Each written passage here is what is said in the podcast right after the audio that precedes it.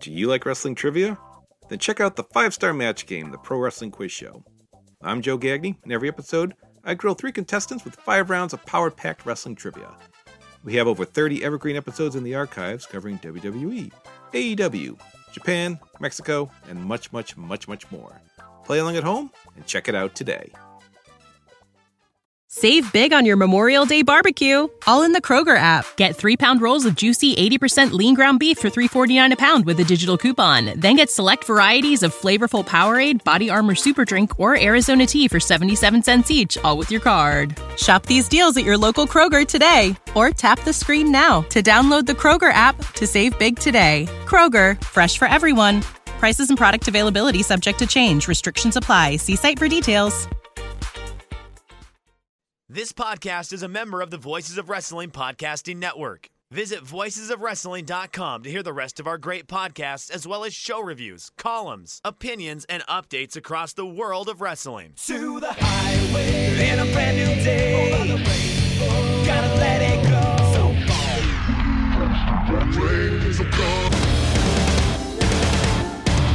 Fast to freedom. Stars tonight together. Here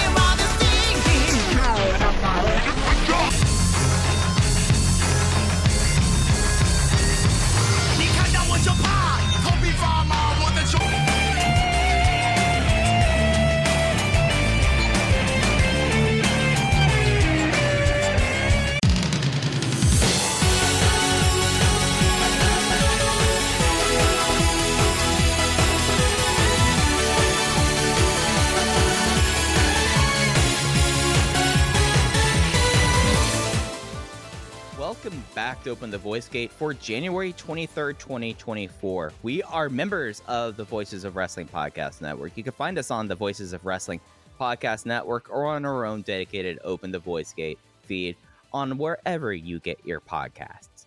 You can follow us on Twitter at Open Voice Gate. If you'd like to donate to the show, click the link in the show notes. It'll take you to our redcircle.com landing site. You click the red boxes to sponsor this podcast, and you can set up a one time or reoccurring donation, no obligation whatsoever. But we would like to thank all of our previous donors. I'm one of your hosts. It's your old pal, Mike Spears, joining alongside, as always, Case Low.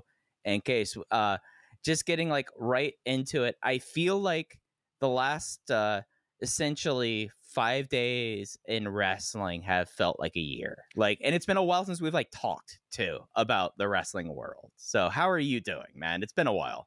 I'm I'm good. I, I you're right. We we fell into a weird scheduling thing where we wanted to talk about Korakuen right after it happened, but then there was nothing, you know, last week, and then the two shows this week. So no, you, the wrestling world as we know it is entirely different than it was the last time that we spoke, which is always an interesting predicament to be in, even if it doesn't directly affect Dragon Gate.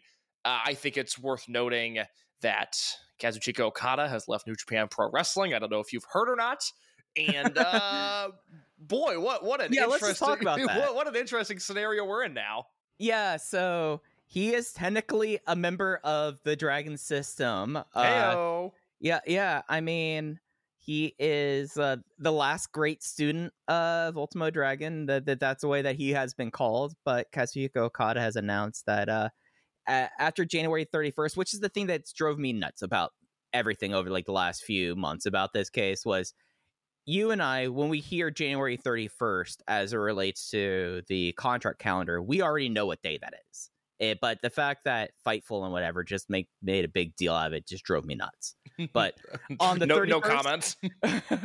on the 31st of January, Kazuchika Okada's contract with New Japan Pro Reps Wrestling will lapse. He has already announced his intention not to renew. It seems like they've completely broken off negotiations. And if you've read some of Okada's interviews since this announcement, does not seem like that he's really uh, thinking that there's going to be a, a uh, 13th hour deal. Uh, it's heavily insinuated and outright reported by Tokyo Sports that eh, he has one or two landing sites, either WWE, now flush with that Reed Hastings Netflix money, or AEW. Case, this is all wild. It's insane. You know, I I have a very bad track record of just assuming that Japanese superstars will never leave their home promotion. And this goes back now a full decade that I've been in this game, when the Kenta rumors, Kenta to WWE started, I I told people I was like, you guys are absolutely insane. Kenta is not leaving Noah. Like he might go to New Japan, but there's zero chance Kenta leaves Japan. And then Kenta left, and then I think the next one was Nakamura. 2016. Yeah, it's like, oh, Nakamura's not going anywhere. He's the third biggest star in New Japan. Everybody relax. And then Nakamura left. And then I was in uh, denial about Tozawa until he left. And, uh, you know, the Okada thing was very much the same thing where I thought, there's no way this guy's leaving. He got an agent to milk New Japan for as much money as he possibly can. Good for him. He's one of the 15 greatest wrestlers ever. He deserves every penny he can get. And, uh, you know, we'll see him in the main event of Wrestle Kingdom next year and I I was once again I, I'm right about a lot of things. I am wrong on this hundred percent of the time. Yeah, kind of the wild thing I feel like as it pertains to us. Uh it was very clear within the uh, Japanese wrestling uh ecosystem and industry from everyone we talked to and just if you're someone who has like a cursory interest on like international just affairs, the status of Japan's uh, monetary policy is something that's very big. Japan, for those who are like the old hashtag the when it the yen is weak case, talking with people in J- in Japan and around, what's the number one thing that everyone brings up when you talk about the wrestling industry in Japan? No wrestling company has any money, even the corporately backed ones, Because because well, because of COVID, because they you know they had three years of no or limited live attendance gates, and they don't have built in streaming and TV revenue the way that North American wrestling promotions do. And when you add all of that up with the fact that I haven't checked today what the uh, yen to US dollar exchange rate is, but it is something where, uh, okay, so at this time it is, geez, uh, it, about 145. So it's a little better. But by and large, but that's as, as of right now, when all these things kind of add up together, it presents itself to someone that I think that we all kind of get up in our feelings a little bit about Okada, but why should Okada like at this point have that allegiance to New Japan? New Japan is not his home promotion. Like he does not like technically have like a promotion he was born and bred from. So it's like, it's different than Tanahashi, and uh, right, yeah, Yeah, I mean, I I don't know. I t- I mean, I can talk about this on the most micro of micro scales, and that I just ordered a huge order of Japanese wrestling magazines, which I haven't done in a few years because the yen is so low right now that I was like, well, I this is this is going to be, you know, what thirty or forty dollars cheaper, maybe not that extreme, but it's going to be way cheaper than it would have been two or three years ago had I made the same order. And Mike, I, I missed your stream on Friday. I don't know if you read the note that I sent you from somebody Yes, that. but- Okay. I, but, but I feel like we should talk about it here too because it's worth getting into, and I want your insight about. Yeah, yeah. Please just refresh for anybody that may have missed that. So, I if you are a subscriber of Spears Ovations, you've heard me go about 45 minutes about this. But it, it, it is something where speaking with people within wrestling, especially within Japan, there's a couple, there's three or four big points that I feel like we should make. First and foremost, what we need to say is what the English speaking and greatly North American response and attitude towards WWE amongst wrestling fans is not the way that it's viewed outside, more by and large. Like we have to say that first and foremost, just get that out there. But looking at this, if the the, big thing that where it boils down to, and speaking with this person, is that i- i- if you make your living in yen, but everything kind of comes down to dollars right now, you take what like a nice flat number that Okada is making and you make it the exact same but like let's just say it's the equivalent of a million dollars or whatever and however you look at it when you get paid in dollars case and you convert it back to yen you automatically get like a huge pay increase and that is something that new japan and any company in japan can't compete with right now and it's that case not just in the united states it's working in europe and it's working in mexico as well Yeah, no, it's it, it's really bad news for anybody that is making a living uh, purely off the yen, but also might have to factor in uh, dollars and cents USD into it. It's just a very bad deal right now. And you know, I, eh, you know, in the Dragon Gate sense, I mean, there's a reason when Kiyomiya and Alejandro were announced for Final Gate that I immediately went to somebody within Dragon Gate and was trying to figure out what the deal was there because all of the the Dragon Gate Noah stuff in 2022 that raised so many eyebrows for so many different reasons.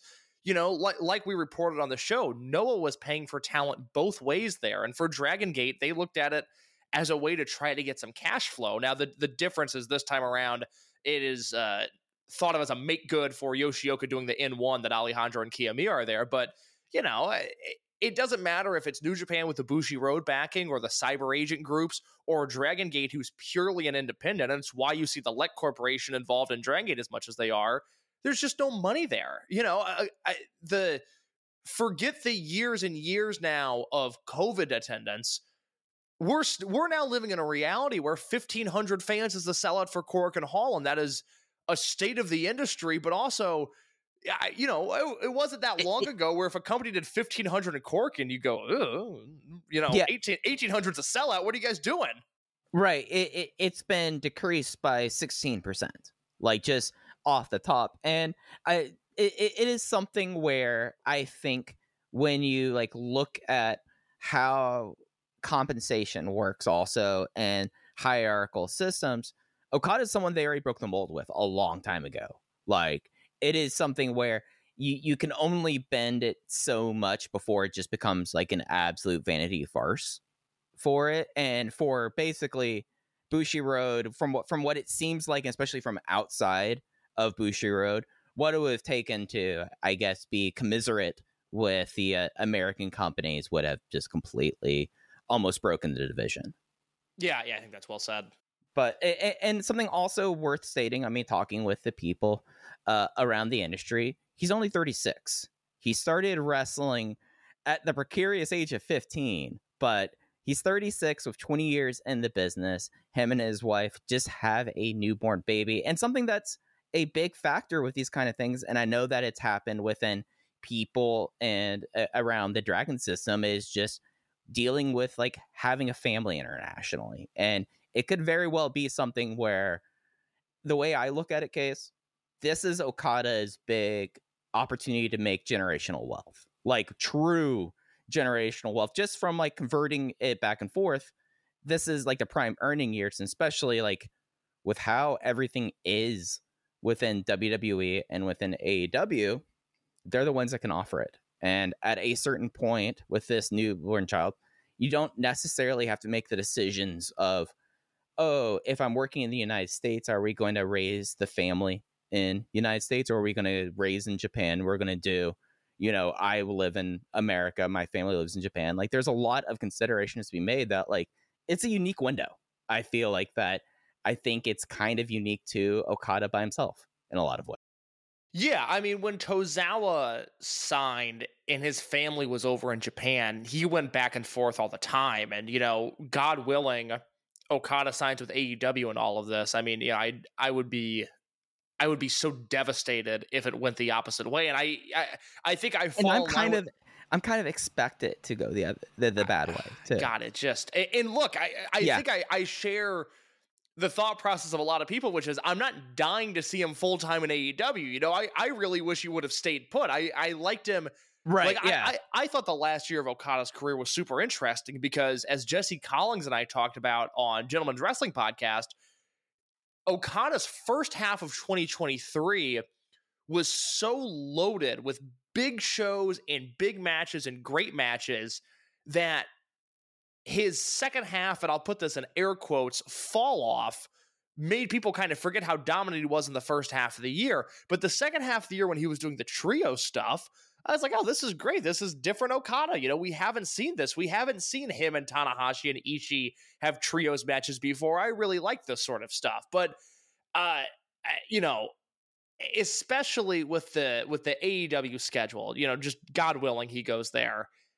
It's not it's not impossible to uh raise a family in two different continents with with you know in this time and place. It's just not. So uh, it, it's it's a shocking move. It's one I didn't see coming. And uh, I would like to briefly gloss over the Young Dragons Cup 2005, which Okada won. Oh, unless you have any other thoughts. Uh, yeah, I I guess like that. My big overall take. about this is there is certain things about this that it's very clear like Bushiroad is a very big company, but you can't really like you're swimming upstream at a certain point.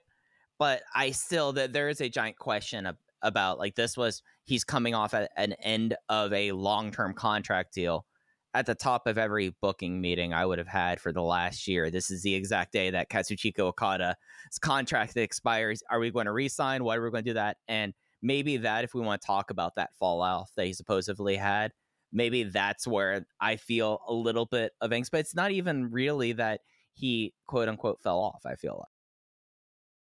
Yeah, no, not not at all. I mean, he was eh, he was one of the best wrestlers in the world last year. You know, he Mhm. doesn't he doesn't miss. And the Danielson match at the Dome, which I think I liked more than than most people. I mean, I was very close to giving it five stars. It's just you know the whole thing was was absolutely brilliant. So I, I'm gonna really miss him in New Japan. And I I think I think it was Joe Gagney that made this point. I'm gonna credit it to him because he's a smart guy. I like him. Uh, but the Okada thing is really gonna sink in with the G1 announcements because for you know in the modern era of the G1 a decade now you can look at that schedule and go oh here's what Okada's doing in Cork and oh here's what they've got him doing in Osaka oh here's what he's doing on August 8th you know that big show and to not have that in the G1 specifically I think is going to hurt a little bit I'm going to I'm going to really miss that Yeah, and and that's like the little part of it that I'm like, couldn't have done a joint thing where no one is really dying to, uh, and no one thinks the best use of Kazuchika Okada is having him on Dynamite, Collision, and Rampage at each and every week. You couldn't have done something where two weekends of the of the month you're doing AEW and the rest of it you're on tour with New Japan. You know, like like that's the thing that I kind of come down to because that would have solved the G1 problem. Yeah, and I well, uh, you know, it seems like it seems like Ospreay. There's like G1 potential for him on the table. The, the way the Okada thing's going, I think it's going to be a hard split. uh, for the time being. hmm No, absolutely. So, Young Dragons Cup 2005. I mean, all of the greats were here. Were here in this one. All the night tournament. stars. December 10th, 2005. Case. Yeah, well, a, a night that will live in infamy, if you will. And you know, for for those that don't know, so this is the Toryumon Mexico. This is their El Numero Uno. This is their King of Gate. This was what they always did to decide basically who the best wrestler in the class was. So, you know, Magnum won in 97, Horiguchi won in 98, Kondo won in 99, and Milano Collection AT won in, in 2000. Taiji Ishimori, I, that footage is on the network. Taiji Ishimori won in 2002. 2003 was Takeshi uh, Minamino, Rocky Romero in 2004, and then Kazuchika Okada in 2005. This lineup features names not only like Okada, but like Hajime Ohara, Boo, and Passion Hasegawa, great name, and Banana Yay. Banana Senga, great name. The the thing that I am taken aback by, and I have not seen any of this, I don't think, because Okada debuted against Negro Navarro, that's out there.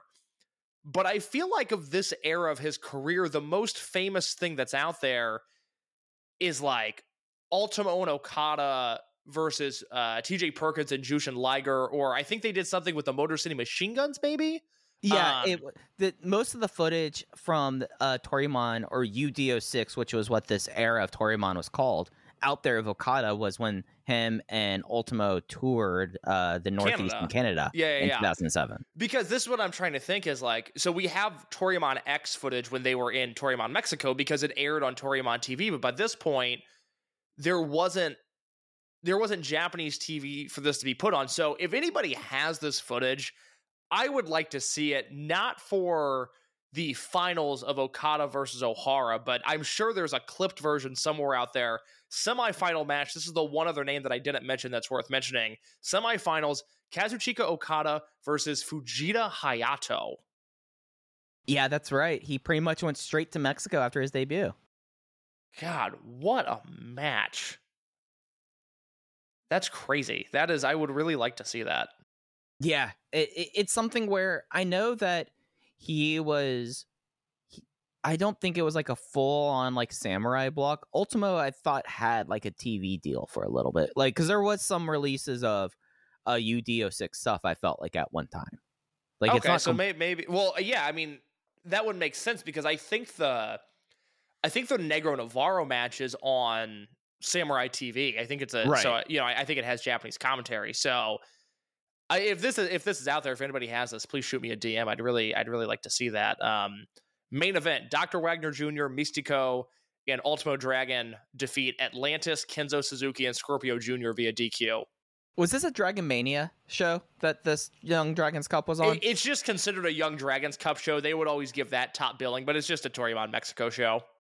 I my brother got me a Toryumon Mexico post split Dragon Mania T-shirt that Nice. I think might be this year because on the front of the shirt does have uh uh does have Ultimo Guerrero and Mystico on it in cartoon form. I am right now trying to re not not rewatch, but watch for the first time a lot of mid two thousands CMLL because I'm try- I'm trying to understand Mystico more just throughout his entire career. So I've been watching a lot of that stuff. I've been watching his matches with Black Warrior, which have been really really entertaining. And then I was reading old observers last night, and I was reading about when he signed in 2011 with WWE, and I ran across this, which this is Dragon Gate related. That's why I bring it up. And I found the quote here. This is from one of the observers in 2011. I don't have the date on it, but Court Bauer was explaining to Meltzer his idea for what turned into the minis division in 2005 and 2006. And Bauer said, and this is a, is a quote of the Observer the key names on the original list included Milano Collection AT, Milanito Collection AT, Mystico, who would have been a Tiger Mask like character to uh, to build the division around, Brazo de Plata for comedy, and he was the only one that they hired. Taiji Ishimori, Dragon Kid, Sanjay Dutt, Jody Fleisch, Jack Evans, Teddy Hart, and some of Hart's students. That is what Court Bauer wanted to bring to WWE TV in 2006. Yeah, Court. Uh, he he's had a lot of ideas over the years, you know, and he keeps on. He finally got uh, a Dragon System guys eventually. You God, know? that was that. That's the most interesting thing when you look at how many times Court tried to book Toryumon or Dragon Gate guys before he finally did. Because in 2003, they were supposed to work with Toryumon, and then they ran out of money and closed down. And then Court tried to get them in uh, to the to New York in 2006, and it didn't work out. And then in 2020, they announced their MLW partnership with Dragon Gate. And then COVID happens. And then the legacy of the MLW Dragon Gate relationship is SB Kento versus Davey Richards and Shun Skywalker becoming their middleweight champion. yep, just as planned. Yeah, you know? it holds up great historically. I mean, it, it, it is something where uh, I, I I am really excited about Mochizuki Jr. going to Europe because I want to see like what random title he might end up with. God, You know. I, I hope a lot of that stuff makes tape. I, I will say I'm going to watch WXW for the first time in five years. I would think. I, I I don't know the last 16 carat that I watched, but I know that was the last time I watched WXW uh, when he's there. I'm I'm obviously so ex- incredibly excited for everything he has going on. Yeah, and I unless you have anything else, but should we get into uh this weekend shows? Yeah, so we're gonna we're gonna talk a little Kobe Sambo Hall here, the doubleheader they did over the weekend. We'll do our big Gate of Bayside preview because that show is Saturday, and then uh, just a a, quick uh, note for the listeners: we'll be back next Tuesday with a Gate of Bayside review, and then we will also have audio. Uh, a bonus episode next week as well. A new start to the Rewind and Rewatch series that we'll be doing as a part of Dragon Gate 25 this year. Yeah, uh, it is wild how everything's kind of happening. It's all happening. It, it, it is, as Sheena Shea said, it's all happening. Case. Well, it all happened in Kobe Sambo Hall this last weekend, returning to the friendly confines for a two day doubleheader. I think the way we're going to cover this is we're going to talk about what worked and what didn't work. It's been a kind of interesting uh, few weeks, I feel like, in the company. It feels like that we had the first half of Open the New Year Gate ending with that Korakuen doubleheader and then it kind of went dark again and now we're starting right back again with another edition of open the new year gate because it it did that kind of have the overall feeling of like oh we're restarting 2024 again to you because it did with me. Well, I mean, the first show, it looked like everybody was wrestling at gunpoint. Like nobody wanted to be there, nobody was excited. So it was a hard reset in a in a bad direction. And then the second show, you're right, it, it felt entirely disconnected from the Korakuen shows, but that wasn't necessarily a bad thing. Right. So let's get into uh, what really worked coming out of Kobe Sambo Hall. And I think first and foremost, the the person that I would say across both nights, like if we were averaging the averaging the performances, he put in the shift on the first night, he put it in on the second night. Ryoya Tanaka case. I have been really excited about this guy, and he has a match against uh, Mante and Daiki Yanagiuchi to open up Kobe Sambo Hall. He is also on the the second night's shows. I was really I, each time I see uh, Tanaka, and I feel like I do this each time. He puts his best foot forward. It's the only thing this guy's capable of. On the second night, a strong match against the Kung Fu Masters with Dia. He's just a winner. You know, I, I'm just starting to feel that way about him where I really trust that barring a catastrophic injury, which is always possible, saw it with Tien Revolution, uh, Mochizuki Jr. a little bit injury prone. I, you know, I'm I'm very worried about Kaito Nagano and his neck after some things that I heard this morning. Uh, you know, it, it's very hard to push all your chips into the center of the table with a Dragon Gate rookie right now just because of the injury bug that's gone around. But Tanaka is just one of those guys that that makes sense. You know, he fits this promotion. He looks this promotion. He wrestles like he should be a champion in this promotion. And you know, I, I I thought he was great. He was the highlight of both shows. The D'Courage Diane Tanaka versus Daiki and Mante match that opened up the January 20th Sambo Hall show. I, I mean, to me, it was the opener and the closer that were were even worth discussing, really, for the most part. And his chemistry with Mante really jumped out at me as something that's quite special. And then to me, the match of the weekend was Kamei and Jason on the second night versus Diane Tanaka again. Yeah, I was really impressed with how this uh, Kobe Sambo Hall uh, opener went with. Like, I mean, you had Daiki and Tanaka face off opening up there, and it, it we we throw all the roses on Tanaka. Daiki had a really good performance here, uh, and especially as it pertained to we got like veteran Dragon Dia like like grabbing a hold and like it, it was something that was just a little bit of enough of an inversion of what we usually see out of him that I really enjoyed and you know finished with a pretty stiff uh, uh brainbuster but it, it is something where Tanaka really has every opportunity he has given he has really taken it. And I, I do think I liked uh, Big Hug versus Doin Kage on night two a little bit more than Kung Fu Masters and Dia and Tanaka, but it is something where Dia and Tanaka were just because of the performances we were getting out at Tanaka were easily across both nights the best guys on each show. I'm glad you said that about Daiki because I, I think it's very true. You know, he he worked an exhibition at the January Korakuen Hall show last year and then debuted officially in March. So we've had him around for about a year now, and he, his his entrance into the company was just very different than Tanaka's. We all had Tanaka circled and earmarked, and we're watching with bated breath every time he stepped in the ring just to see what he was going to do. I think everybody realized just from presentation alone, you know, Daiki's going to be a bit of a long term project, but he's turned a corner to some degree, and I'm I'm ready to see what's next. You know, it doesn't mean that he has to abandon his background of being a Korakuen Hall employee, but I'm ready for the next step, and I kind of want to throw to you real quick. You know, the unit landscape is is far from perfect right now. Talk a lot about that when we get to Gate of Bayside.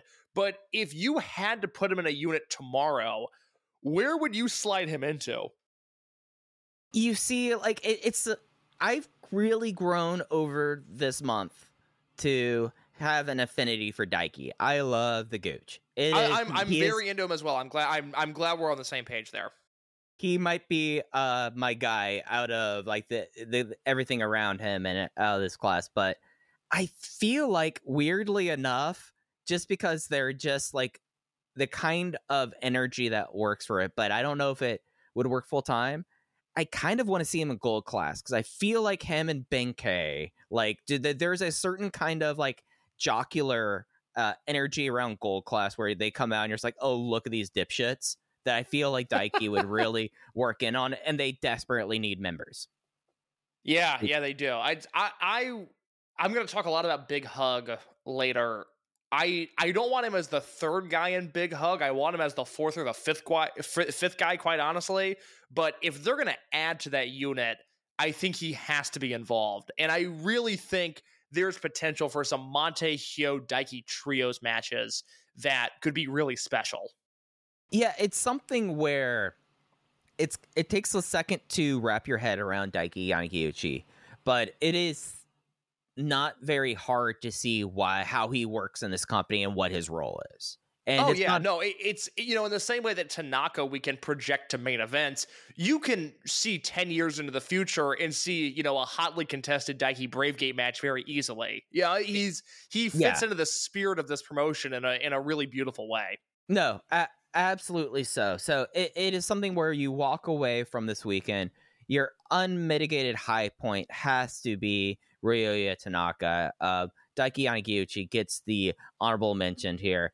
We talked uh, a little bit about uh, their opponents on the 21st, but on night one, let's talk about something that did not work and where we say that the first night was real tough and uh, Kung Fu Masters lose to Ishin and Kai- and Yoshiki Kato on night one case.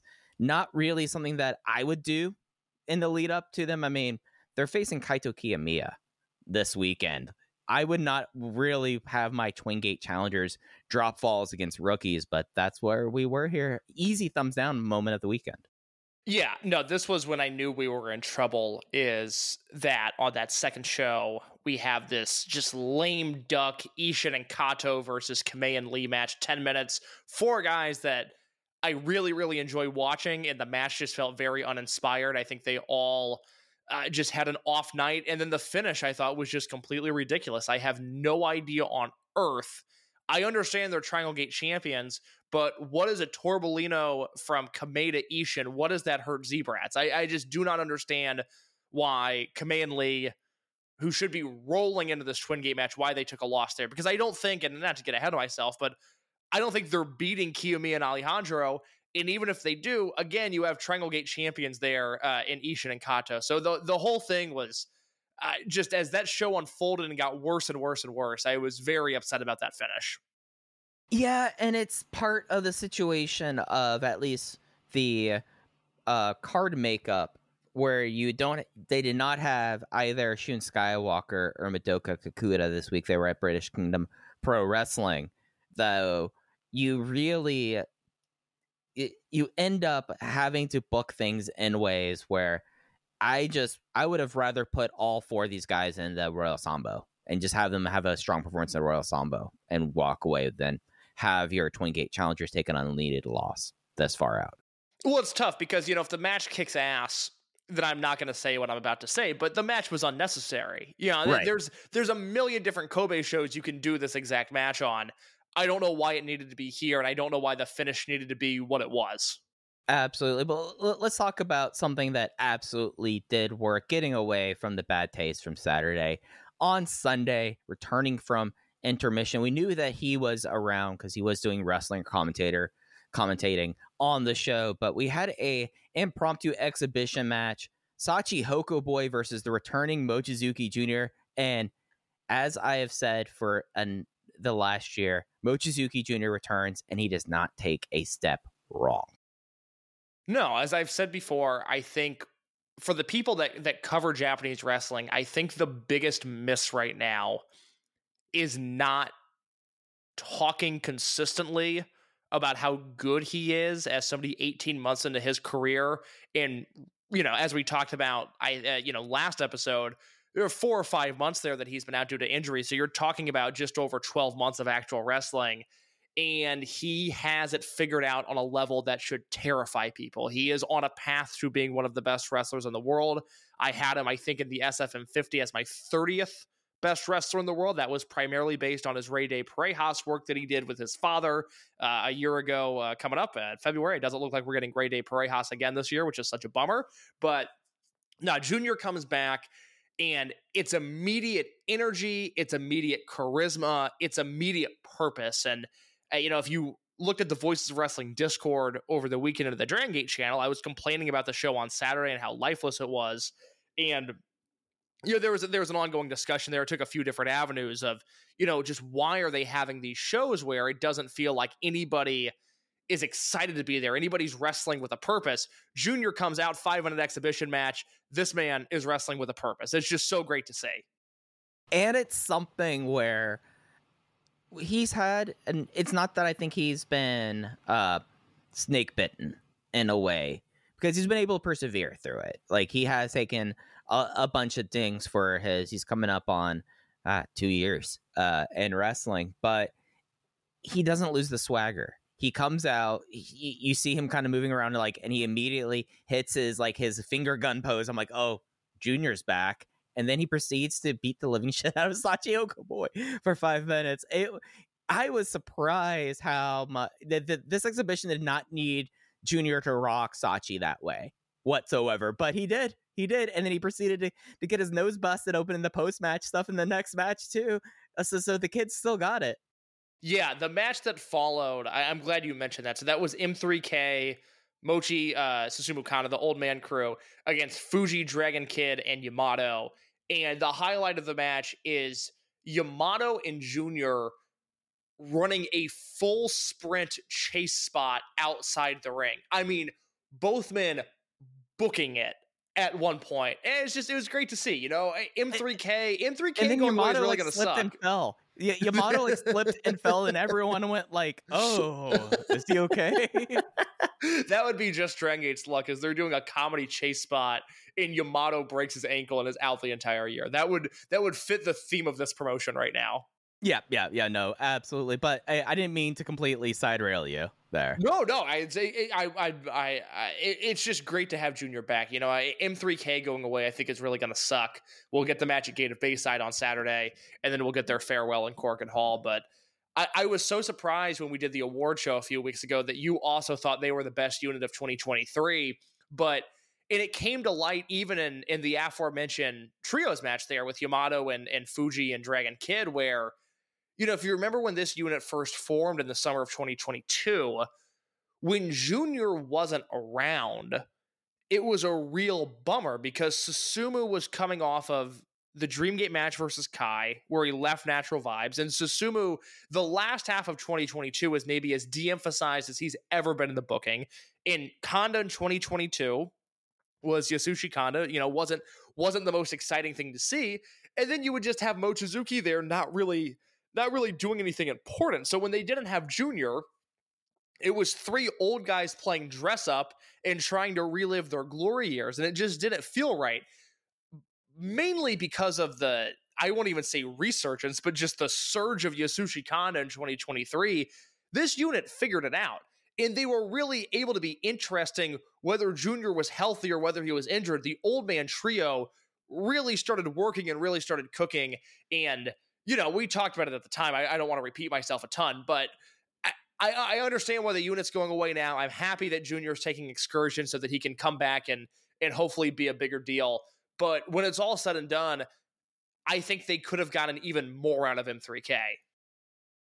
Yeah, and it's something where I wonder because he's not going to, at least from what we know right now, have a super long excursion. We have an end date. It's a three month trip where do I think that uh, like it's the right like the quote unquote right thing to do to end up M3K and then he gets the fresh coat of paint. But the thing that really did it for me in 2023 was just the amount of physical charisma this kid has just confounds me because I just keep on going back to Dangerous Gate, him him coming out in his own gear in his own look and hitting the the the finger gun pose. I'm like, oh, this kid has it at a level that he should not have it at already.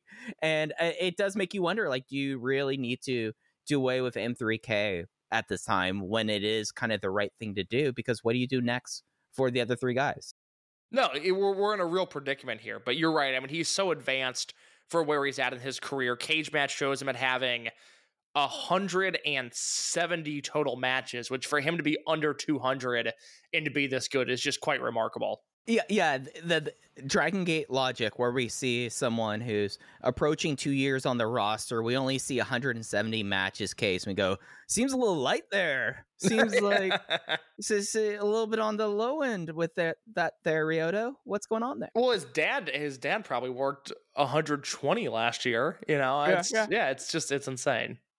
it, it, it was something where actually just quick sidebar uh going through whenever brandon thurston wrestlenomics releases like the wrestler the most active wrestling wrestler like of the year and special shout out martin kirby having a, a strong 2023 but it was always something i'm so used to see masaki mochizuki up there this time. But last year the most active dragon gate guy was madoka kakuta which was kind of a little bit of a surprise Save big on your Memorial Day barbecue, all in the Kroger app. Get three pound rolls of juicy 80% lean ground beef for $3.49 a pound with a digital coupon. Then get select varieties of flavorful Powerade, Body Armor Super Drink, or Arizona tea for 77 cents each, all with your card. Shop these deals at your local Kroger today, or tap the screen now to download the Kroger app to save big today. Kroger, fresh for everyone.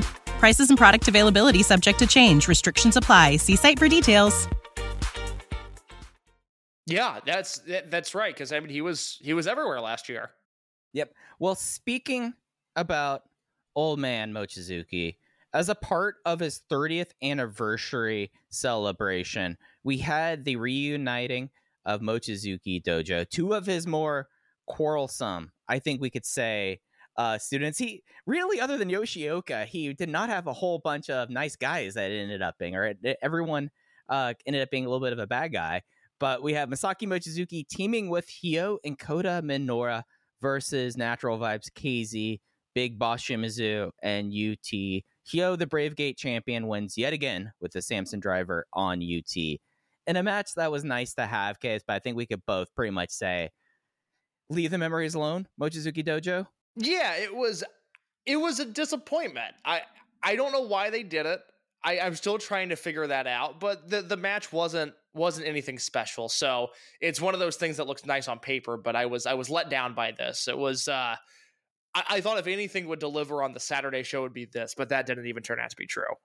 and it is something where I feel like we you have the easy pop there. Mochi comes out wearing Hyo's suspenders and has a golden rose in his mouth, and that was really all it needed to be. You know, like he he could have turned back right around and we moved on because the match just was not really there and just kind of out of context of everything.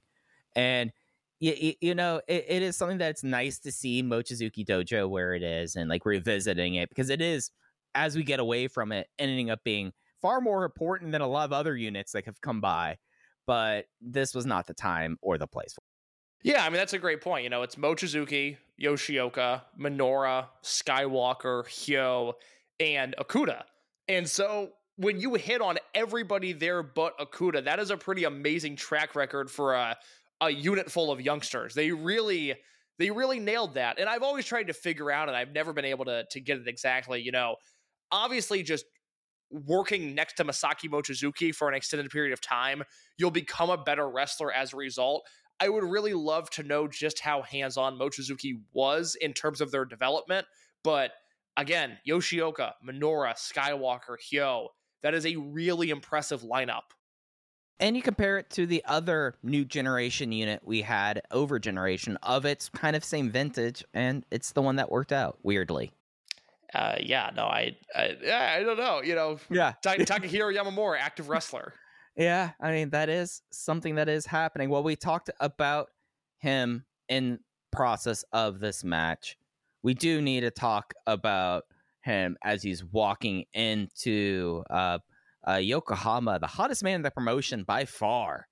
Big hug and the open the Brave Gate champion Hyo. The the shine's not coming. The bloom's not coming off the rose here. The shine is still on the Panther as we're going into Yokohama. Easily like the most popular guy in the in the company, and it's now sustained at this. So I'm going to table most of my Hyo thoughts for the Brave Gate preview because there's a larger point that I want to make with him and with that title. But I ask you the same question that I've asked before. Are you concerned that Hyo is outshining Luis Mante? I think it's something where he's going to. Like, and it's just like I think that Luis Mante, as a part of the tag team and a part of the group, will be fine. I don't think that his Dreamgate title or like his position on the card is hurt by Hyo. It is just something that is just the matter of how the hand is dealt. Hyo is by and large like the group leader. And I think that's the only kind of play forward. If we're keeping Big Hug the way it is, I mean, I don't know how you get out of this situation or play the cards any better than they did with Hyo joining his best friend. It really, he feels really hot right now. And I'll mention him again. You know, Jesse Collins just had Alan Forel, friend of the show, on the Gentleman's Wrestling podcast, and they did three hours on the state of Japanese wrestling, primarily talking about a potential Yota Tsuji versus Kazuchika Okada Tokyo Dome main event in 2025, which became very, very funny two days later after that podcast was released and Okada uh, announced he was leaving New Japan. But they talk a little bit about Dragon Gate and it's specifically Yo and just the momentum that he has. And then I don't remember if it was Alan on the show or if it was Andrew Anger Two One Six in the Discord who was comparing Hyo to Yoshino. I, I, don't remember who said that, but it was it was an interesting thought experiment that Hyo is starting to sort of develop into this, you know, fast as can be, super athletic. I won't say sneaky athletic, Jesse Collins. I, I apologize that I said sneaky athletic with Hyo, but super athletic, super fast charismatic machine type of guy that fits into an archetype that has been absent for quite some time in this promotion. Yeah, and it's something that I think that there the overall existential question of how is this the Dragon Gate we used to love? Is this the X, Y, and Z? I think that that, that that's an that's an argument had by other people. I think people that don't watch the promotion. I, I, I was trying to be a, I was trying to be nice. I was trying to be I, nice. I, I, am I'm annoyed by it for yeah, uh, unrelated but, reasons. But it, it is something where you can easily point to and you go like, oh, you remember how Yoshino is like? Hyo's in that role right now, and it is something that there is a familiar beat to it. And is it something where I think Hyo's going to have the career that Masato Yoshino had, like ending up being kind of the most popular man in the company for the greater part of half of the decade? I don't know. I don't think so, but it is something that with Luis Mante and with how they've kind of booked him, you kind of just want to just ride Hyo's friendship and big hug as long as you can. If you're eh, if you're thinking about like uh overness, like he is over in his own right, but you're you're standing like in the shadow of someone who is just right now operating on a different plane. And I think that you you, you go with the hot hand. And I don't think you I, I don't think you worry at this point about it. Is the fair comp not Monster Express era Masato Yoshino, but all caps Italian connection Yoshino? You know, it's it's a different kind of charisma. Like I think that I would probably say, uh, it reminds me a little bit more bit more honestly of the Monster Express Yoshino. Really? Or, okay. Yeah, just because like Yoshino to me very much was like the cool, calm, and collected kind of thing. And does Hyo have that? Yes, but I, I always equate Yoshino up to a certain point as like kind of a taciturn kind of figure. Like when you think about I- Italian connection, when you think about Yoshino, you're not thinking about him like like joking around. You're thinking about a very severe, sexy Tarzan and I just don't see the connection. Oh, I don't see as much of a connection. I, I, think I think the dynamics with Big Hug are actually similar to Italian Connection, where you had Milano as this undoubted number one, but you know one of the things that I really hammered home when I wrote about Yoshino before his retirement a few years ago was it's easy to lose sight of just how protected Yoshino was as a member of the Italian Connection. He was, you know, Milano was such a star that he was the clear number one. But as time went on, Yoshino was less of a number two and more of a 1B. You know, he never lost. He had that welterweight title for over a year and never lost it. You know, just lost it in the in the split between Toryumon and Dragon Gate. And really, I, I think that's what we're starting to see. The problem is that Mante, who was carrying himself like such a superstar and had all of this charisma, not only with the mask, but even when he returned and was maskless, he won a title that he didn't need to win, and it it has sort of sucked some of the charisma out of him. So we have to deal with that, and so it's not quite Milano Yoshino as much as I'd like for it to be.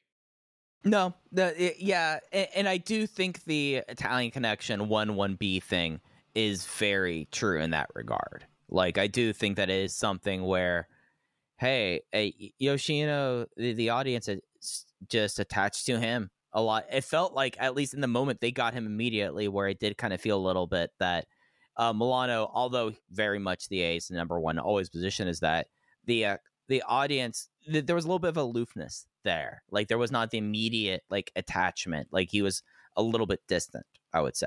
Yeah, I mean, go back and watch 2003 Toryumon. You know, Milano. Milano's main eventer. He's wrestling the top guys for the title, but the the theme of that promotion for a lot of the year is hey, look at Yoshino move up the ranks. You know, look at him Mhm. win the welterweight title. Look at him and K-ness. Look at him and Dragon Kid. And I, I think that is very similar to what we're seeing with Hyo now, where the spotlight's going to be on Mante. He's going to wrestle your big heavyweights. But and again, I'll talk about it more in just a minute when we get to Bayside. But there's there's potential to do something really special with this Brave Gate run, and I hope they capitalize on it.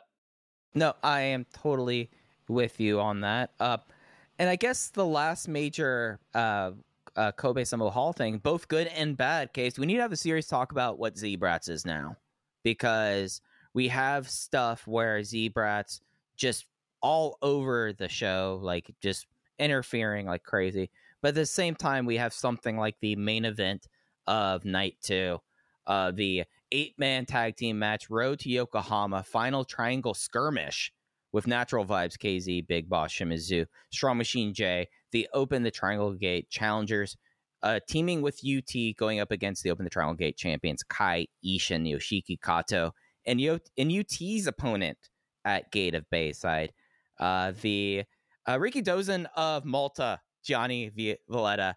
I think they might have figured out how to kind of do this Valletta character, or Valletta has figured out how to make it work here. You ready to walk back some Valletta statements, Mike?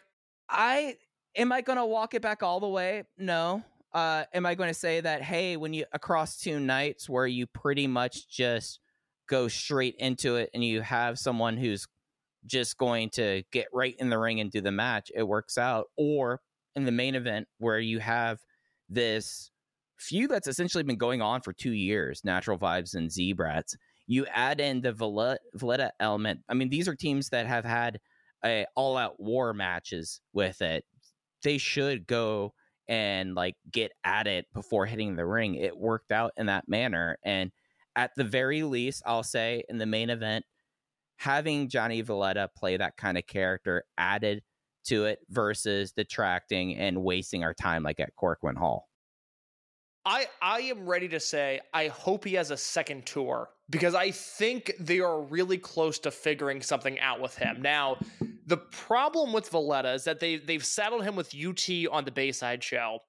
And I don't think that's the right use of him. Now I understand why they want to do well, it. it's They- with someone who's going to die.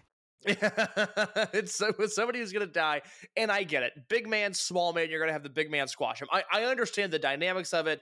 I understand why they're doing it. Again, like I said after the Korakuen show, from a a bullet point basis on paper, they've done everything right with him. I wouldn't change a thing.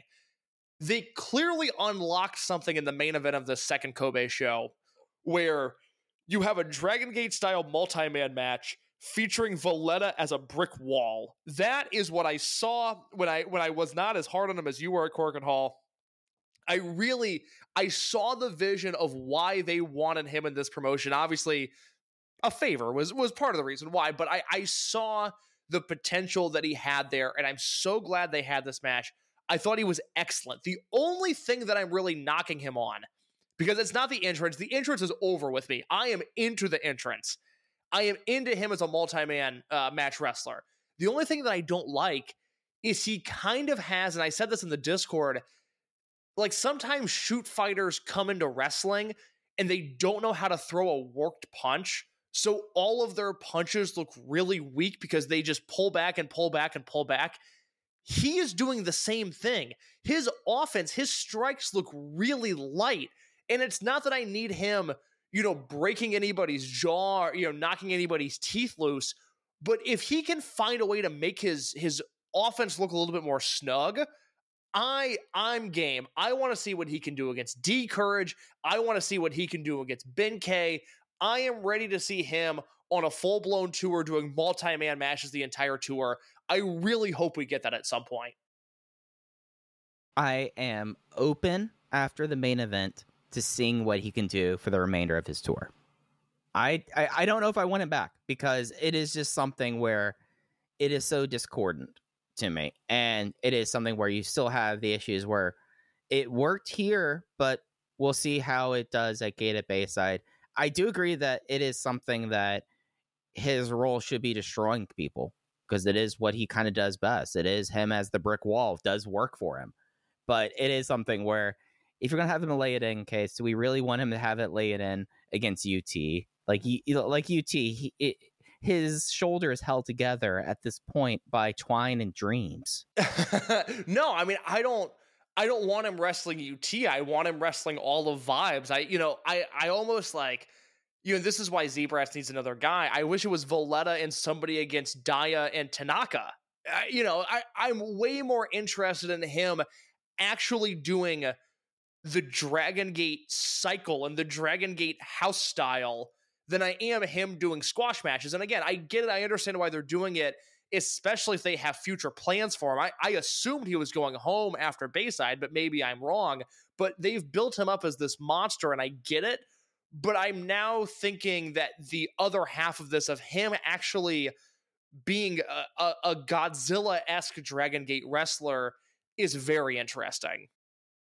And he's not the first Dragon Gate Godzilla kind of wrestler stealing your phrase. It, it's not it, it, it is not a completely when I say discordant, it's not completely like out of the realm of possibility. I mean, we had Brodie Lee work incredibly well in that kind of role, but it is something where I as we see it kind of shined up, I'm I'm totally with you. Like seeing him in the tag teams and seeing him being able to be in like the Atomicos like this and being able to kind of add that flavor is what I want to see. It is something though, whenever I'm after the match of Daiki Yanagiuchi and after uh, just like the YouTube cl- uploads where it's just like, oh, and he squashes someone and you're and you're kind of left there going like, well, that was a waste of time. I just really hope they air more into what you're saying for the remainder of his time. Quickly before we get into the big preview, you mentioned to me off the air that you really liked Strong Machine J versus Kai. You have the floor on that match. Yeah, I think I am just a sicko for fake heavyweight Dragon Gate wrestling lately. because it, one thing that I think we could say over the last six months where we have our tastes differ is when uh, during King of Gate and outside of that, when we got to have traditional heavyweight wrestling of Madoka Kakuta or Big Boss Shimizu, I really have gotten into it and I liked how it was worked in this main event. It was something where both of these guys, Yokohama natives, building up Gate of Bayside and building up the Triangle Gate match. It it was worked in a manner that I felt like that Strong Machine J looked really interesting in it. I think whenever they got out of their way with the amount of Z-Brat shit in this match, you had something that was very fun. And I think the machine clutch is a nice little pen that he should use more often. I enjoyed the match up until the Z-Brats interference, and then that that just killed it. I thought it was unnecessary. I thought Kai could have won. Uh, in any because Kai, did Kai, Kai, went over or Machine went over? No, m- Machine. Uh, Kai he got the was, roll up. That's right. That's right. Yeah, I was I was thinking that's right because after the interference, I was thinking Kai won with a uh, Gannosuke clutch, but Machine won with yeah, yeah with it, with it, his it, own pin. Yeah, yeah. It was he was going for the Gannosuke clutch. Uh, he turned it into what looked like it was going to be machine suplex, and instead he rolled him up. Yeah, that, that that's even more to my point. You know, you this is like an old TNA thing. Don't interfere and then have the interference mean nothing and the babyface still win. That's just silly at this point. I was into it until Z-Brats came in and then it just it, it lost me. But I would say the first 11 minutes of the match I thought were very enjoyable. Oh, absolutely so. So before we get into Gate of Bayside case, do we want to touch on Prime Zone real quick? Yes, yeah, real quick. So uh, the return of Prime Zone Plus happened as we were recording uh, today. I, I did not get a chance to watch this. I still have a piece I'm working on talking about Dragon Gate and Kobe City and how it relates to the company. But big return back to this show. Uh, uh, you caught this and uh, you were able to see it. It it it is something very important for the company to have shows like this where you get to feature uh, the Dragon Gate young wrestlers doing different things, and we got a lot of that uh, down the card. But I think we'll see a lot of that in the months to come out of Prime. Yeah. So, can you briefly, just because I, I was talking uh, about this with somebody who went to the show Mhm. About just the turnover in uh, the likely turnover in Draggate audience from the last time they were in a Prime Zone show, and I would imagine I would imagine that we have a ton of listeners who started watching Draggate during the pandemic or beyond, and that maybe aren't fully in tune with what Prime Zone is. Can you briefly just explain the concept of it? So Prime Zone is this evolution of a basically from about 2004 on they uh, as a Kobe based company they always they moved to Kobe Sambo Hall relatively quickly in their history but they would have a smaller room show each month around Kobe. Originally this was Kobe Chicken George which they filmed TV at and there's a lot of early Toryumon history happening at Kobe Chicken George. But as it turned into Dragon Gate, they started having these shows that were called DG Next, that were essentially uh, rookie shows that were run out of a building in Kobe that still exists, but at that time was called the Sanctuary and was where Dragon Gate by and large was based out of. And they would have this essentially small room studio wrestling show that they would be standing room only 60 to 80 tickets there in that building or in that floor and it would be a very much just a out of canon which is a very important thing to say when we talk about prime zone nothing that happens in prime zone carries over to dragon gate proper shows it is implicit that you go there to have a good time and it's also something where they in 20, 2018 the company changeover happens the reason why they were in the sanctuary building was because the previous owner of dragon gate uh, takashi okamura owns a whole bunch of karate dojos and owns that building. Right now, that building is full of his karate dojo stuff right now. But they were forced to find a new place to do this kind of show. Uh, Lapis Hall is a small theater in Kobe, and they started running these shows here in 2019, at least for that. Prime Zone started, however, a lot earlier as something else to do along with the Dragon Gate Next shows. So you would have Dragon Gate Next, which are just straight rookie matches. And from people who would go, because Next very rarely makes tape, and when it makes tape, it's usually something to be celebrated. Uh, it, it it has been described as people beating the crap out of each other, basically, like rookies going to war, and then you have this fun studio show that has that that comes on right after it. Talking about turnover case, so they ran Lapis Hall as a taping venue in 2020 when they were behind closed doors, but they have not gone back to it since. So we're coming up on four years with up until today without a show at Lapis Hall. And the thing about the Lapis Hall shows are they're not evening shows, they're afternoon shows, and it's usually an older fan base that might be more of a lapsed Dragon Gate fan base that's more likely to go and have their time free in the middle of the afternoon on a Tuesday, basically, to go to those shows versus the uh, crowds that you saw at uh, Kobe Sambo Hall over the weekend. Uh, was that did that, did that clear anything up? Do you have any other things that any questions you would ask that could kind of use to better fill in this history? Uh, I'll note that. So I, I think Prime Zone was 2012 was when that kicked off because it was Right. definitely it was Tozawa era Mad Blankey. So Mhm.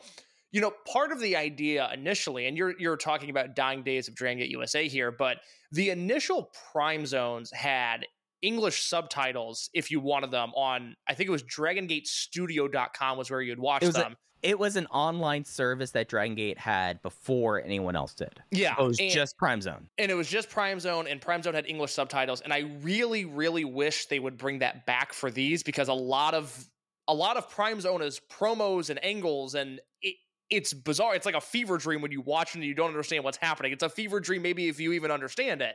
So, it, you know. Especially in, in sort of the golden era of Prime Zone, you see a lot of Dragon Gate related screen grabs still from just the absurdity that they used to dive into some of these characters. And I think that's their intent going forward as well. Very rarely do you have great matches. You know, Super Shisa versus UT is is the hallmark. You know, we always talk about that. There's a lot of great Shisa matches throughout the years that have happened in Prime Zone. Uh, Uh, the- Shisa versus Martin Kirby yes, incredible. There's a there's a Shisa versus Shingo, uh, and I think a Shisa versus Tozawa, if I remember correctly, from one of the early Mm-hmm. ones. But those are also very good. So the the new Prime Zone, the the setup is very similar. It, it's familiar if you've seen it before. If you haven't, I would I would say it's worth your time just to understand what it is. Eh, You know, Jay has some some translations on his personal Twitter that I would recommend reading. The only match I would say worth checking out is the main event. They did Masquerade and Dia, who was wearing a mask, Jason Lee and Kota Minoura versus Natural Vibes, KZ, UT, and Yamato. That was a very good match. Yeah, that- that- three and a half stars, three and three quarter stars. That was very good stuff, and it was really fun to see Masquerade back out there. But otherwise, you know, it's just it's a it's a thing for hardcore Dragon Gate fans. Yeah, and like when we say it's out of canon, bring up Masquerade is a perfect example. Uh, Kota Minoura is the new GM of Prime Zone Plus. Uh, it used to be Ryo Saito, and he decided that Masquerade was back. Uh, Jason Lee, uh, everyone else had all their Masquerade gear. Uh, Jason Lee must have already sold his Masquerade pants. Yeah, I, I did. notice That- that- that. that's all I saw was all right. They're they're doing this. Everyone else like they had a Tribe Vanguard gear, and I saw the photos of the Tribe Vanguard gear, and I was like, oh, that's cute. But uh, Jason coming out in natural vibes pants. Uh, look, for Gate of Nostalgia, they better give Naruki Doi a heads up on what unit he's in because nobody likes to sling gear quite like Naruki Doi. He keeps it. He very rarely sell, sells the gear. He only like sold a couple Oh, pairs. oh, you're right. I'm th- Gamma's the one. Gamma is the man that He'd I- go. He'd go from the venue straight to the store and Yeah. sell off his Exactly. body. Exactly. Exactly. um, yeah, so it, you know, it, it's a fun show. I, it's uh, nothing is essential. If you're feeling pressed, if you're if you're behind on the wrestling world, and you're a, a big Dragon Gate fan, don't feel like you need to carve out time for Prime Zone. But I, I think the file's like an hour and fifteen, and it's mostly promos. You know, again, the main event's sort of the only match that got any sort of substantial time. So I'm glad it's back. I look forward to seeing what happens. But it is it is bonus content for hardcore fans. Yeah, it's true sicko hours. Uh, my favorite storyline from original Prime Zone was right after Yamato got his chef's his chef certificate and he started the Dragon Deli, which case we're still using that as a talk show idea if if we ever get to that point. But uh, and at that time, Mondai Ryu just turned heel and was obsessed with salt attacks, and he was ruining uh, Yamato's meals with uh, a lot of salt, and then Yamato started a fight with him over it. Yeah, it's called storytelling. Yeah, it's called story. This is what Tony Khan needs to learn about. More of that. And it's something that Cody can learn to like you know finish it. Ah, well done. All right, let's let's talk Let's- Gate of Bayside, Mike. Gata uh, Gate of Bayside comes to us from Yokohama Budokan this Saturday, January twenty seventh. It is a three o'clock local time JST start. That's one a.m. East Coast, ten p.m. on the West Coast, six p.m. Greenwich Mean Time, and just getting right into it as we start. It is a. I'm looking at it. ah, Gosh, I'm looking at how Jay has it set up on the Facebook, and he left off the Triangle Gate match. But it is a nine match show, I believe. Guys, looking at Yeah, it. the Gaora website lists eight matches. All right, so Let's start with the main event. Let's start with Mante on Skywalker, Yeah, and, yeah, and we'll, we'll I- figure out our way from there. yeah, I'm going to uh, just go pull up the Gaora website thing because it's missing out on the Triangle Gate while you're doing that, I reached out to somebody who I don't know if they're going to the show or if I just told them to look at the ticket sales for me. So, uh, tickets for the show seem to be moving okay. So there's there's five different categories of seat you can buy. There is special reserve seating, there is reserve seating, there is first floor reserve seating, second floor reserve seating A, and second floor reserve seating B. So, second floor reserve seating A, those tickets are all sold out. And first floor reserved seat, there are only a few left. So, you are looking at basically the premium of premium seats, those are still available. And then the the last tier of the reserve seats, those are also still available. But uh, for you know, not even having a walk up factored in, uh, the person that I talked to was pretty bullish on the attendance for the show. Yeah, and it's something it is nice to see with the the the fact that they've really based this around okay Yokohama, we've not really done the big Yokohama show, and it is something that is very appropriate. It, it was something that the Facebook, the Dragon Gate English Facebook uh, page, did not have the fact that Ultimo was not on it. Yeah, no, he took a booking in Mexico. I mean, uh, allegedly, man, allegedly so. So, looking at the show, uh, uh case before uh, we we go down it, uh, the official card still has Kaito Nagano on it, right? Yeah, uh, yeah. So that was announced this morning. Nagano's out. Genki Horiguchi is in. Okay, so that has not been updated. So let's just, I, I guess, uh, getting through the lighter side of the card, starting off then the opener, uh, D'courage, Madoka Kakuta, Dragon Dia, and Ryoya Tanaka versus Don Fuji, Genki Horiguchi, and Daiki Yanaguchi. This is a cursed match because they tried to do something similar at Final Gate and Daiki was pulled, and now they try to do something here at Bayside and Nagano was pulled. And again, I'm a little I'm a little worried about his health right now. It doesn't seem like he's improving in the way that the company was hoping for. So uh, just something to keep an eye on. Yeah, uh, did we touch on uh, Kait, uh, Kaito's role uh, at uh, Prime Zone?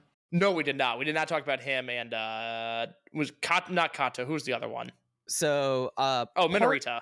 Yes, part of Prime Zone always is they have to have a backstage interviewer, and this started because Katoka uh, was a, a shoot interviewer reporter for a local TV news station. Like when he was part time wrestling, he was his, real job was a TV reporter, and they incorporated that into it. But now the most recent version of it, the uh, reporter role, was held by. Uh, uh, was held originally by uh, Kota Minoura. Now it is uh, the the names announced is Minorita, who is the backstage reporter, and John Kaito, Kaito Nagano, who is our ringside reporter.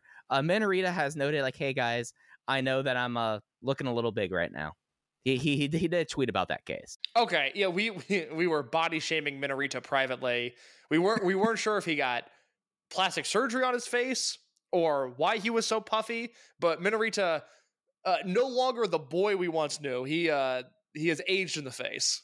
Yeah, but you know he has time. It's good to see him back. It it was good to see him back. But yeah, this opener cursed match. Uh, it, it I I do really think though that there is something with Daiki, and I think that Daiki ta- teaming with Don Fuji is very funny to me, and I'm Abs- very absolutely. much for that. No, it should Uh, be it should be a great opener. I'm looking forward to it. Match two. This is the UT versus Johnny Valletta singles match, where we're all just gonna hope we get through this match without a message about him getting in. That's the hope because this can go horribly wrong, and it's not not even anything to do with Valletta. It's just uh, Oh, yeah. you know, it, it's UT in a singles match. You never know. You never know. And uh, after that, we have the Mochizuki Jr. comeback eight man tag team match, M3K reuniting for one of their final nights. Masaki Mochizuki, Susumu Mochizuki, Yasushi Kanda, and Mochizuki Jr. They are going up against uh, Gold Class's uh, BB Hulk and then the unaffiliated group of Takashi Yoshida, Dragon Kid, and Punch Tominaga. That's a squad right there. You know, I, I don't I don't know what to make of this match because they're making a big deal out of Junior being back, but it would also it would seem very odd if Junior was going to pick up wins before he left for Europe. So I think you have to approach this from the idea that as long as BB Hulk isn't pinning Junior, which I just think would be a waste of time, I think we're looking at, you know, what's not going to be a great match just based off the non M3K guys, but a match that should be pretty fun. It'll be nice to see M3K back. I would just hope that it's, you know, either, you know, Father Mochizuki or Susumu or Kanda that are picking up the win here. Yeah, because unless Mochizuki Jr. is pinning Hulk, like he's not going to pin Dragon Kid, like Hulk would be the win there. I just don't see that making a whole lot of sense, th- a- as you're saying. Match four, we have a team muscle, Kota Minoura, Ben-K of Gold Class versus Yamato and Shuji Kondo. Good stuff. I'm looking forward to this. Yeah, I I like Gold Class. I've really started to like uh, just because they're tremendous idiots, and I do thoroughly be uh, uh believe in them. Uh, since we did not talk about Ben-K a lot on this episode, Ben-K is the lead, latest person announced to British Kingdom Pro Wrestling, where it seems like that this is the the faded family wrestling that Dragon Gate is doing in the UK. Uh, Shun's making people cry, but case I would put money down on this. Ben-K will end up being the most popular guy that gets sent over there. Like he's going to be killer with kids. Absolutely. No, I mean there. You know, if you don't know Ben-K and you see this guy walk out with a gold chain, sunglasses, and a banana, like, all right, you got my attention. I'd like to see what this is. Not to mention the fact that beyond that, there's still layers and layers of charisma there, and he is who he is as a wrestler. So I'm happy for Ben. I, I you know, I'm so down on the U.S. Indies in a different way than I was three or four years ago. You know, eh, like when GCW was really hot, it sucked and it was it was actively bad. Now it's just it's a I, I have no feeling. It's just a net neutral. You know, none of it really matters. And I'm glad that Dragon Gate has seemed to warm up to the UK side of things. Not that the UK scene right now is anything special, but I do weirdly see Dragon Gate possibly faring better there than in America. And I think it's something so like big picture thinking about uh junior going over there being based out of British Kingdom Pro Wrestling. Uh it is something where I think that in a lot of ways there's a more commonality with from what my understanding of the shows being put on by British Kingdom Pro Wrestling, there's a lot more of a commonality with that than like uh progress, you know, with Dragon Gate.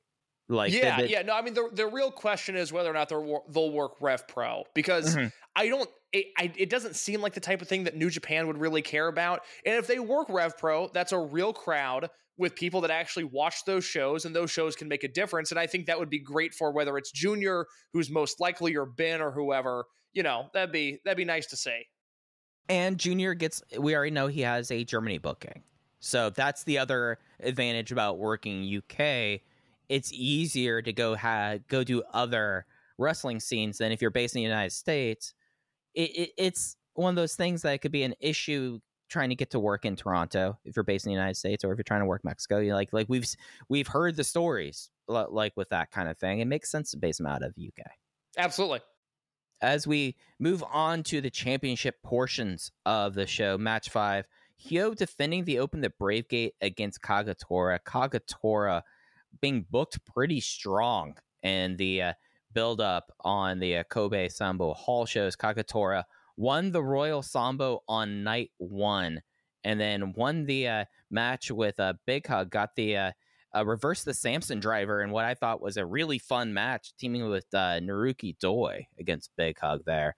Uh, Hyo, uh, any any chance in your mind that Hyo loses this Oh, I hope not. I mean, I, I think that would be such a waste because I think they have a really special opportunity with Hyo here. I was looking back at, you know, basically the last five years of Bravegate champions because lately, and I, I don't know, I don't know when this started. Maybe it's just been for the past year and a half or two years. It feels like we're in this constant state of Bravegate rehab. I think every champion has the same message that they're going to restore the value of the Bravegate title and so I tried to go back in time and figure out when exactly that started. And I, I think it starts with the the Dragon Dia reign right after he got unmasked, basically the start of D'courage in 2022, because you know, Dia was so hot at that time. He was so he he had so much momentum. He feels like the last real big star to hold this title, uh, not counting KZ because KZ's reign was so short and impromptu and just weird. But I don't know if Dia fully stuck the landing on that Brave Gate run. You know, he was double champion. He wrestled twice on that Dead or Alive show. A lot of that reign was actually built around him wrestling Hyo. It's where he lost the belt at uh, Kobe World that year. And it just didn't, it didn't seem to have any impact. It didn't help Dragon Dia going forward.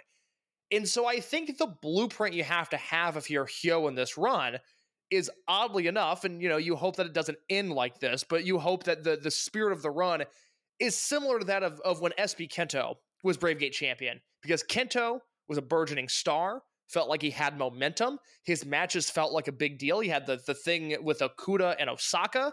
He had the two Kamei matches. He had the UT match. He had the Problem Dragon match and Problem Dragon's hometown. All of those matches felt like individual specific big deals and I think it raised Kento's profile.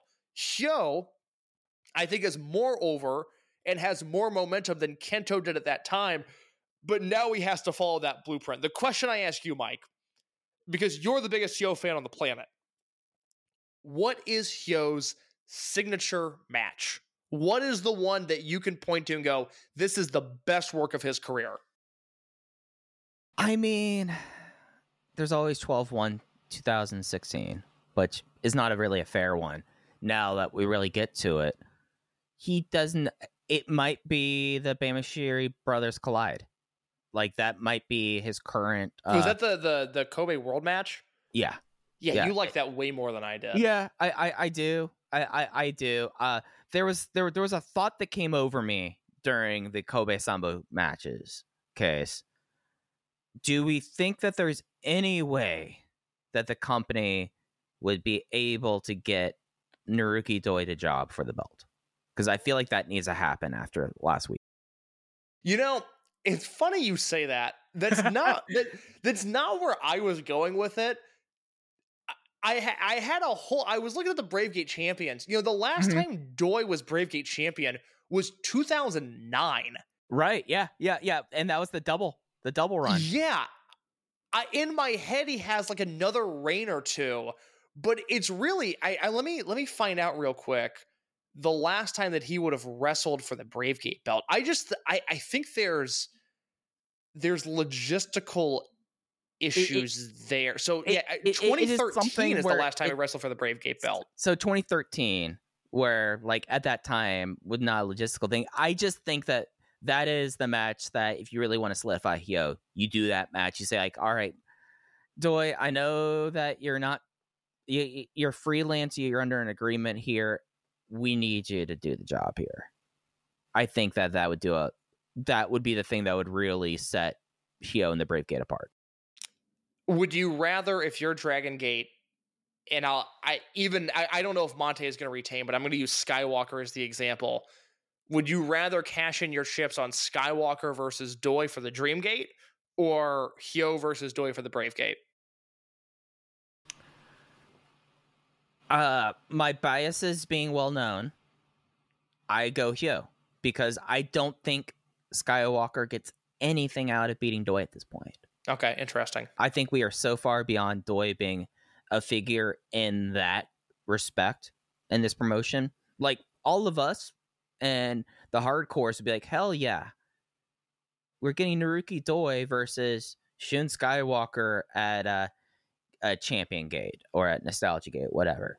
But I think that what does Shun get after making that defense other than hey, he beat one of the big six, but it's the one that's not a roster member. So whereas if a Hyo beats uh, Naruki Doi, then wow, you've just beat the first ever Open the Brave Gate champion, the first ever double champion. I think that's a major chip that matters a lot to Hyo that does not really figure into Shun. Shun's already made in that regard. He's past that level. For sure. I mean, look, whatever it is, he he needs to find his signature match in this Brave Gate run. And I and you know, it's it sucks for him in the same way that it sucks for Kamei that that Kento has gone out and has left the promotion because, you know, I, I think you had two different sort of generational things lining up there, and now you can see neither of those to fruition. Yoshioka's not going to wrestle for the Brave Gate belt. Skywalker's not going to wrestle for the Brave Gate belt. Minoura's not going to wrestle for the Brave Gate belt. Hyo's the smallest guy of his generation. He doesn't have that generational rival to turn to. He weirdly doesn't have great chemistry with Dragon Dia, so that's not the answer. So Hyo needs to find that guy, and it, it might be Kagetora because you know I I thought they did great in Kobe as well, just like you did. Uh, whatever it is, we need we need that match that you know can be pimped out to the lapsed Dragon Gate fan and go, hey, you know he's he's the most over guy in the promotion. And this, and we don't really have the and this in terms of his legacy and his lineage in the promotion. So Yeah. I'm very, very curious to see if he can do that with this Brave Gate run. I think, and, and all, all respect due to Kagetora, who was just non-existent last year. January of 2024, he's turned it on. Good for him. It would be it would be a colossal waste of time and energy and effort to strap him up here. If Hyo wins this match, he moves solely into sixth place in, amongst Brave Gate total defenses. Uh, Really, yeah, take a guess. Who are the two people he surpasses? He'll be tied. He's tied at six with two other people. uh, Genki Horiguchi. uh, Genki Horiguchi has eight defenses. He is fifth on the list. I, I'm I'm just I'm hung up on whether or not Mori ever held the Brave Gate belt. He did only for a day, then he uh completely and then he uh, returned it. Oh, okay. Uh, uh, maybe maybe Tozawa. I don't know. Give me the answers. Tozawa is one of them. Tozawa is one of them. The other one's Naoki Tanizaki. I miss him. Would like I would like I would like to I would like to see Hyo versus Naoki Tanizaki. I mean, there we go. Like being in that level already of Brave Gate champions, that that is the Brave Gate I remember, guys. No, that's, the, that's my Brave Gate Championship division. I apologize. I don't know if I said this on the air or not. I don't remember if I said this to Mike after we were done recording or if I said this on the air. But I had somebody drop me a note recently that Dove Pro did Tanizaki versus Okuda, and they built it as Brave Gate Champion versus Brave Gate Champion. And then Okuda was never brought back to Dove Pro. And they they really highlighted that as just the fall of Keisuke Okuda. He can't even get bookings there anymore. I, I- saw someone bringing up like a Nokia IGF is like, hey, Okuda's around, he did it. And I'm like, I don't think that uh I don't think that Katsuhiko Nakajima will be making a positive step forward for that group bringing in Okuda as his backup. Like no one's going to care. I, you know what? Just for the sake of they're both assholes, I would love to see Nakajima versus Okuda because that would end very poorly for for Okuda. I mean, gosh. And that's not me saying I want to see him get kicked in the face. It's just uh, N- Nakajima, you know, he's just on a different level of being an, a- an asshole and a different level of politicking than Okuda is. Yeah, it, it, it is something you just kind of stand back, case. And you know what I say? What a worker. Yeah. Oh my God. One of the best. I th- don't blame him. The, like everything that's going on with this, I'm like, yeah, no, no, no. Hey, th- th- that's the kind of heel you want to be. Makes sense to me. Not great for the company, but go ahead. drives- Driving everyone out of all Japan, that works. Yeah, man, go ahead. very much uh, so. For the Twin Gate title, speaking about outsiders, we have from Pro Wrestling Noah, the Open, the Twin Gate champions, Kaito Kiyomiya, Galaxy View, and Alejandro defending against the Kung Fu Masters, Jason Lee and Jacky Funky I'm really excited for this. You know, I, I thought Kiyomiya put forward one of the single best matches of his career uh, at Final Gate. Now, granted, as I said then, I've never really been a Kiyomiya guy. That that goes back to him being a young boy. Uh, but I thought he and Alejandro fit in great, and it's Kamei and Jason Lee. So I'm super super excited for this. Yeah, I think it is something where there's no one in this company who, when you put on the big stage and you say, go for it, that puts in performance like Jacky Funky Kamei. And now you are putting him in the ring with Kaito Kiyomiya, one of the biggest stars in Japan, I guess, technically. but, I, I, yeah, look, I, I guess. in theory, in theory, uh, alleged, alleged, but it is something where this is kind of like whereas we want to see the performance for Hyo really just kind of setting himself apart. I feel like this is you take the uh, restrictor plate off and you, l- let's just go to town, boys, and let's see what we can get out of it. I have a question for you that I don't I don't mean this in a baity troll way. I promise. Okay. I, I, it's Yeah. just it, it's just a, a a reflection of how we think of Kamei and Jason Lee as we watch every match of theirs that makes tape. And you know, I think the people that are tuned in and have a clue were you know very very high on Jason Lee for a number of years, and last year specifically really latched onto Kamei as being one of the the uh, best wrestlers in the world how many wrestlers has Kiyomiya been in the ring with that are better than Kamei or Peak Jason? Uh man.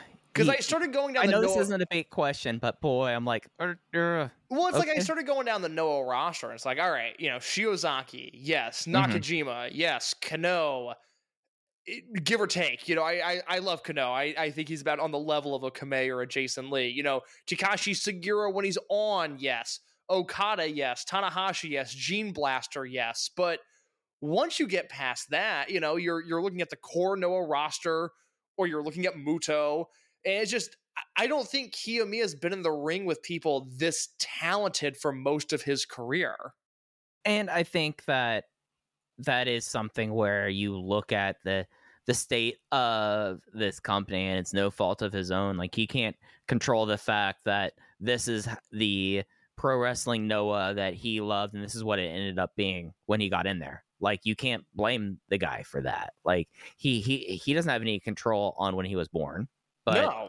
Uh, it, it is something though that I mean he sadly like started wrestling pro wrestling Noah at the end of 2015, right before things got really squirrely, or while things got really squirrely for the company. So it, it makes it difficult to see like a lot of people gone in and out of that promotion. Like I'm right now looking just for grins at uh, his 2016 matches. Uh, Rapid from uh, Dotonbori Pro Wrestling making appearances and beating Kaito Kiyomiya at at one point of his career. Yeah, again, you know, I he's just he's been saddled with top of the line Noah talent. Which if it's Shiozaki, it's great, but if it's Maybach Taniguchi or if it's even like Masa Kitamiya, it's like all right, well, you know, the the core Dragon Gate guys are just they're just objectively better than that, and that's no, that's no hate. I love Kiyomiya, uh, Kitamiya. I think he's great, but I I think we're we're entering a really interesting point, uh, uh, depending on how long Kiyomiya decides to stay in Dragon Gate, because I would assume, and you could tell me if you think otherwise, but I would assume they're winning this and holding them until they can drop the belts to D'Courage and Yoshioka specifically. I don't know when he's going to come back. Eh, you know, I'd like to see them play around with this roster a little bit because if this match hits, I think it could hit in a really big way.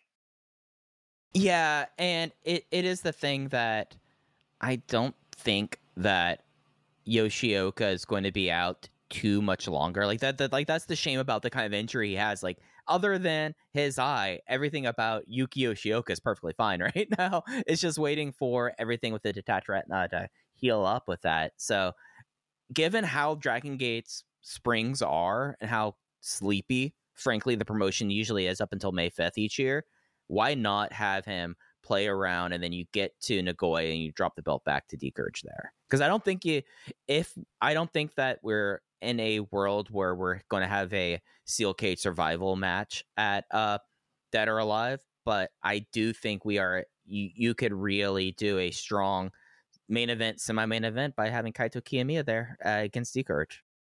And on the flip side of that, you know, we mentioned Kiyomiya, but think about Alejandro, a guy who very clearly likes working in Dragon Gate, fits the style. If if you didn't know any better, you would think he's like a homegrown guy. And he spent his career in Wrestle One and the Noah Juniors division. Now he's on a big stage with Jason Lee and Jacky Funky Kamei. This is a home run for him. You know, I, I'm sure he's elated to be in this match. Yeah, and it's something that I feel like more so than a lot of the Noah participation that Alejandro, like you, like as you said, like he loves Dragon Gate. Like it is something where if cards were if if the cards were played a little differently at one point, he might have been a Dragon Gate wrestler, and you could very easily see that with him. Yeah, uh, so I, I'm pumped for this. You know, I really like the final gate match. I really like Kiyomiya specifically in that match. And although I don't see a title change here, I mean, this is one we could come back here next Tuesday and talk about how this was the match of the night, and it wouldn't surprise it wouldn't surprise me at all. No, no, this is the one where if you were going to have to pick one out of the eight matches and say this is your work rate match of the night, you would pick the Twin Gate match. I feel like that that is the easy kind of picking there. But we have the Battle of Yokohama in the semi main event for the Open the Triangle Gate championships. Z-Brats, Kai Ishin and Yoshiki Kato defend against KZ, Big Boss Shimizu, and Strong Machine J. And Kai is threatening he has a surprise for uh, Natural Vibes and base. Can you figure out what this is? Because I'm I'm a little bit at a loss here. I had I had a really out there prediction because I thought a certain wrestler was from Yokohama, but they're not. So I'm I'm a little I'll give my thoughts in just a second, but I'm kind of curious as to where you are on this. I unless like you're doing the uh the big bait and switch about Jack and Jack is turning heel right after that match and joining Z-Brats. I don't know. I, I, don't I, I, don't. I don't think it's that. I mean, yeah. maybe that would be. Yeah, but but but like I, I'm that that's clearly me grasping at straws. Like I don't know. That's interesting. I hadn't thought about that. It, it, it's just like that's the only thing that can come to mind. Hmm. I in my head, Onita was from Yokohama. And I was like, oh, I wonder if Kai brings out Onita and they do like a no DQ thing. And then I realized that he wasn't from there. So I was like, never mind. And yeah. then I, I, I felt like the most prominent wrestler of note from that area is Tajiri. And I was like, well, I, I, you know, in my head, it's like they're going to do something Yokohama related because they've built us up as the Battle of Yokohama. God, I hope Tajiri doesn't come out with Z-Brats. That would really suck.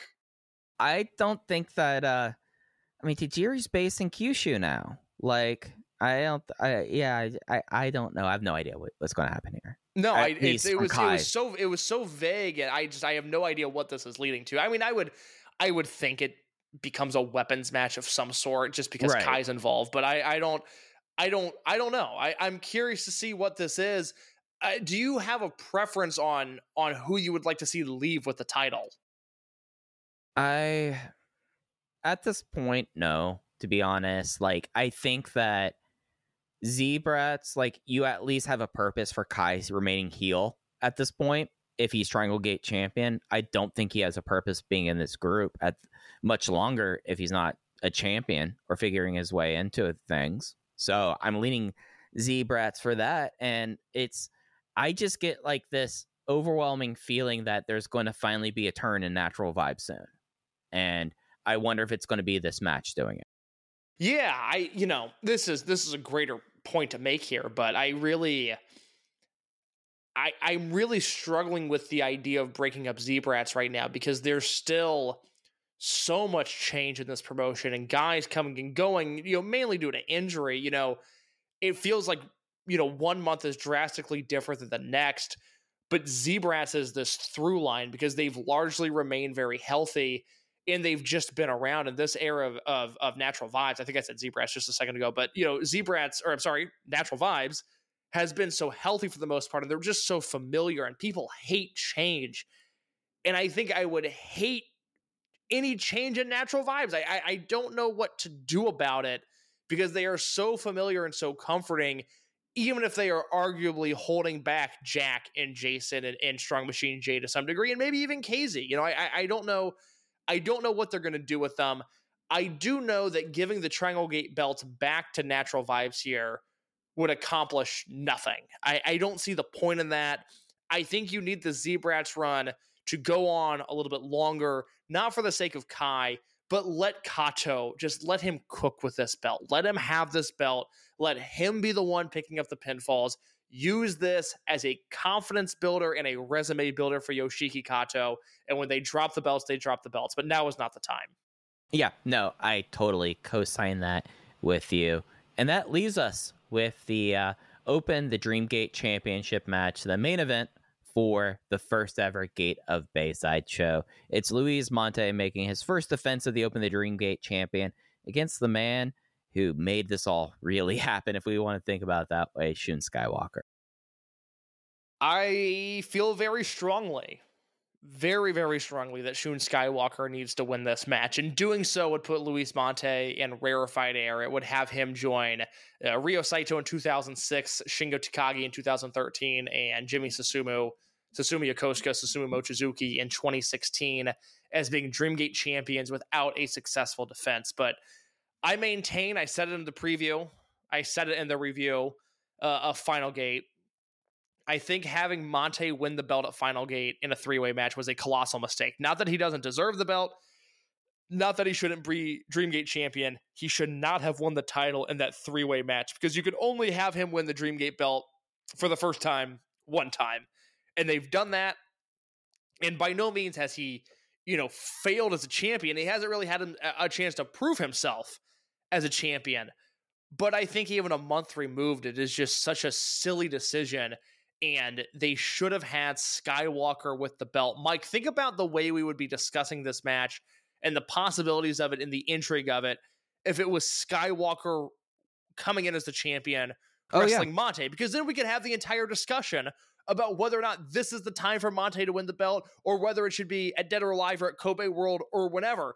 But they just gave it to us in this lame duck three way that bombed at the gate. And it just, it all feels so silly. And it's not one of those things that is going to send the company in a negative direction. I just think they missed out on a on a great potential growth moment. You know, they, they don't benefit from Mante becoming champion at all because of the way they set it up. And we can talk about it in just a second once you give your opening thoughts. But I'm kind of of the belief that Skywalker's just a way more interesting champion, too. Yeah, like the frustrating thing about this case is you've basically laid out the point I made back in December. like like and this was the big issue about that three-way match was you had such a runway. You had so many different stops you could make. You had the chase essentially. You had this long possible storyline leading up to the year after uh, getting turned on in the main event of Kobe World. He could have won the Dream Gate, had the ultimate crowning moment, and instead we had his big rival getting DQ'd intentionally because knowing that he can get the match later because Luis was going to want to still face him because Luis Mante is a valiant babyface. He's still going to want to get his hands on that despicable Shun Skywalker.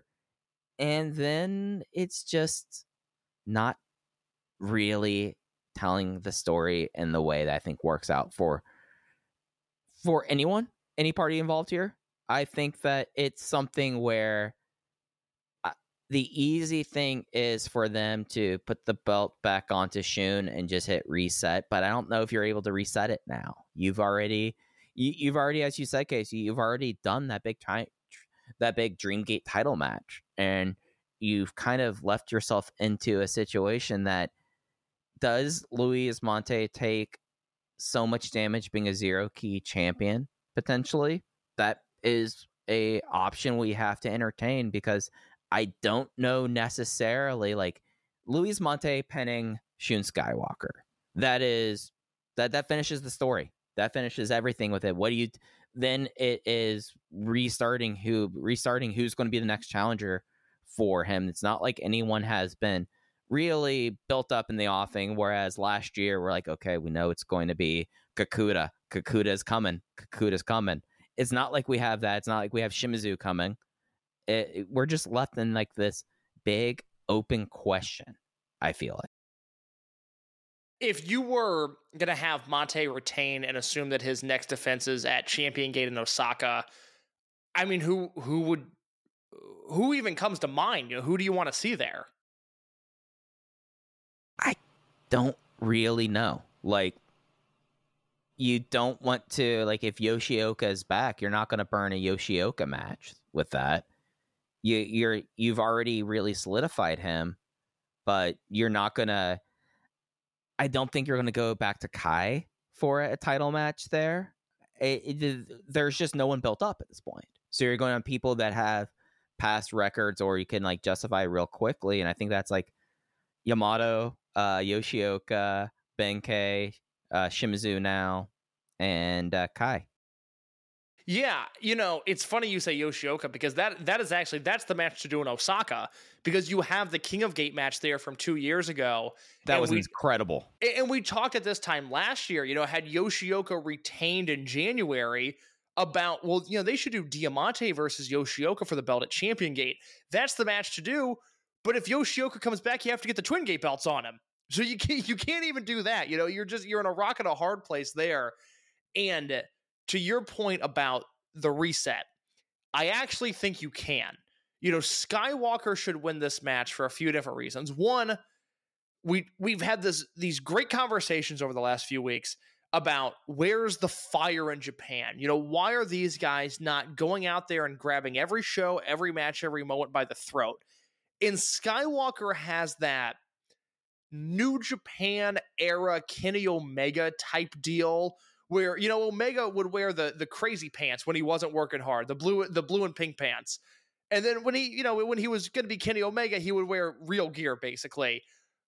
Skywalker more or less has that. There's effort Skywalker and there's not, but even the not is still so much better than the average wrestler. And then when he's on, he's the best wrestler in the promotion. He's the most charismatic. He's the most interesting in the promotion and he's one of the best wrestlers in the world and he's starting to vary slowly and i don't think this is anything significant significant but he is developing somewhat of a global reach a global portfolio you put the belt back on him for that reason but you also put the belt back on him to get Mante a real unit get member 3 get member 4 get member 5 and big hug let them figure it out and let's not have Mante fall into the same trap that Ben-K did where he won in 2019 because the build You and I talked about it more than anybody else on the planet. The build to Ben winning the belt was perfect. And then he won the belt, and we went, hmm, who is defense one going to be against? And then, you know, it happened, and then we got, all right, I wonder what he's got going next month. There was no real flow to it, and he wasn't in a unit. It was just this this uneasy alliance with Shun Skywalker. And Big Hug as Brandon and Big Hug matters far more than Ben and Shun did as a tag team, but it was still two guys. And Yoshioka was in that belt as uh, that boat as well. And it, it just don't don't do this to your champion. Let your Dreamgate champion be in a big powerhouse unit. Shun has that built in right now. Mante does not. If you give it a few months, Mante can be in that same position, and I bet he'll be better off for it. You can totally reset here. You're right, it's awkward. I don't know if it's admitting defeat as much as it is making a smart decision. You know what? If you have to admit defeat and not let your ego get in the way of things to make a better long term, admit defeat. I have no problem with that. I hope that's the direction they go. I love Mante. I have zero reservations about him as a future top guy. I just don't think this time, meaning January, February, March of 2024, is that time. May, June, July, let's have that conversation. I think it's that close, but I don't think it's here yet.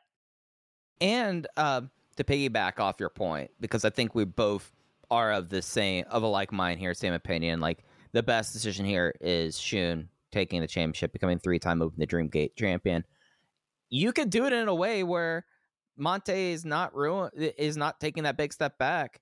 I mean, you've shown just so much of Z-Brats over the last month. Will it be satisfying? No, but will but will Mante be hurt by Shun cheating his way or getting the belt from the various means? No, I would say that that then provides the fire to build him back up. That he's going to get his group of guys together, case as you're saying, that he's going to take it to Z-Brats. They're going to get take everything from them, and then you build him up from there, like going after him and going after Shun Skywalker in such a way that you have him just completely dismantle Z-Brats and Shun Skywalker getting back the title and becoming two time champion. Like there's ways to do this and getting out of this that, as you're saying, it puts you in a situation where you don't necessarily kick the can down the road, but you build up a better supporting cast and you and you set the scene and you let things breathe and play out.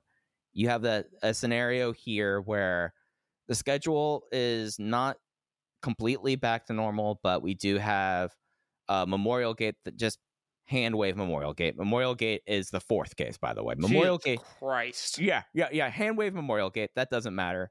But you can do what you can. Then after Memorial Gate, you got Champion Gate, Nostalgia Gate at the end of February and into March.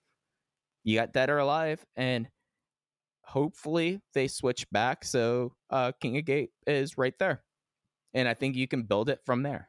I think that you can make a stronger Luis Mante and a stronger Big Hug and a stronger Dragon Gate by finding some way that you can get the belt off of him and onto Shun Skywalker that does not insult the fan base. If you do that, I think everyone's going to be okay for the bigger fight and then looking ahead to the summer. I think my last point on this is look, if you're worried about hurting Mante, whether it's his his aura or his presence or his reputation by having him lose here, I think a lame duck long term Dreamgate reign is far more detrimental. Yeah, I, again, this was Yeah, one month zero yeah. defenses. It, you can get past this. This is no big deal.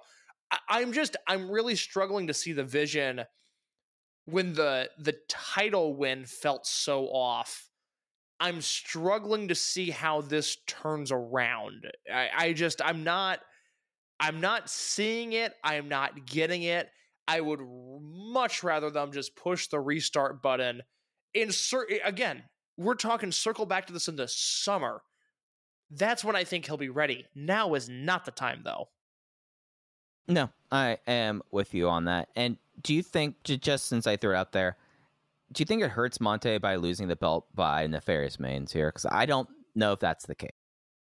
It doesn't hurt Mante. It might it might upset the fan base, but it doesn't hurt Mante specifically. No, I mean, look, I, I you know, I am all for an emphatic heel clean victory. I, I would love it if Shun just pinned him in the middle of the ring. That wouldn't bother me at all. I don't think that's what they'll do. I think there'll be some sort of interference if Shun wins, or you know, probably even if Shun loses. But no, I don't. I, I, I worry more about the fans than Mante specifically on that. That's fair. That's a fair point. And that is Gate of Bayside, Dragon Gate's debut show at Yokohama Budokan. Again, it is this Saturday at 3 a.m. or 3 p.m. local time, 1 a.m. on the East Coast, 10 p.m. on the West Coast. Case, uh, you mentioned it up top. FSM 50 uh, came out last week. Uh, big thoughts at, at, your big takeaways on the list. Interesting list that, that y'all put together this year. Shun Skywalker, I would probably put him higher than 43, but that's well, you yeah, there's there's negotiations. There's there's great political disinterest in ranking any Dragon Gate wrestlers at this point. So the fact that there's any on them is a is a big win. Um, I'll make this quick because I know we're we're over on time here. Uh, but you know, Dragon Gate specifically, the top 50 this year, the people that were ranked included Madoka Kakuta, Big Boss Shimizu, and Shun Skywalker in the top 50 if you're going to take a snapshot of the year, look, I think it's very silly not to have Kamei on the list. That's probably my big gripe for the top 50. Uh, Kamei and Yuki Yoshioka, who again I just thought was brilliant, but uh, political factors making it very hard to rank Yuki Yoshioka on any on any wrestling list right now, uh, at least with the people involved in SFM 50. But Skywalker was at 43, Shimizu at 28, and Kakuta at 14. Yep, and that is up at voicesofwrestling.com. And Case, I think we are on our overtime. Do you have anything else you want to touch on before we got out of here? I, I do not. We'll be back. Uh, I, I, should have that Gate of Bayside review up Monday at voicesofwrestling.com. And Tuesday, we'll be uh, bringing two podcasts to you next week. So look forward to that. Yep, absolutely. And we will be back then to talk about Gate of Bayside and something really special for y'all, a part of Dragon Gate 25 and Rewind and Rewatch. But I'll be with y'all next week, but we will be back then talking Gate of Bayside and a whole lot more. Have a good week, everyone. Take care. Hola, hola, my name is Ricardo. I am the host of the Lucha Jovers podcast here in the Voices of Wrestling Podcast Network. We are a Spanish speaking show dedicated to discussing and analyzing pro wrestling from all across the world. From AW to CMLL, we talk about American wrestling, Japanese wrestling, and of course, Lucha Libre if something big happened in the pro wrestling world, we will talk about it. So if you know Spanish or have a friend that knows Spanish or want to practice your lucha libre pronunciations, go listen to the Lucha Jovers podcast right here in the Voices of Wrestling Podcast Network. Nos vemos por ahí.